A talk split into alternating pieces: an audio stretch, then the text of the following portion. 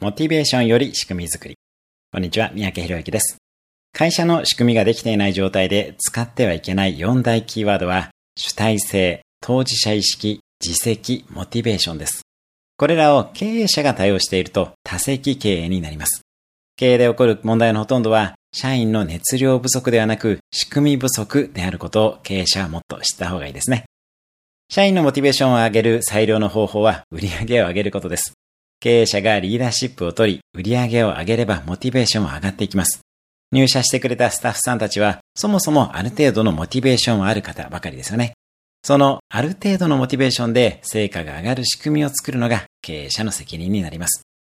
例えば、マクドナルドが成功しているのも、店長とある程度のモチベーションがある高校生のアルバイトでも店舗が回る仕組みがあることです。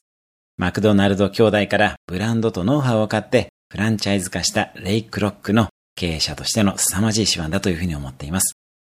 経営者の方は仕組みを作り、それらを改善し続けていきましょう。それではまた、毎日1分で人生は変わる三宅宏之でした。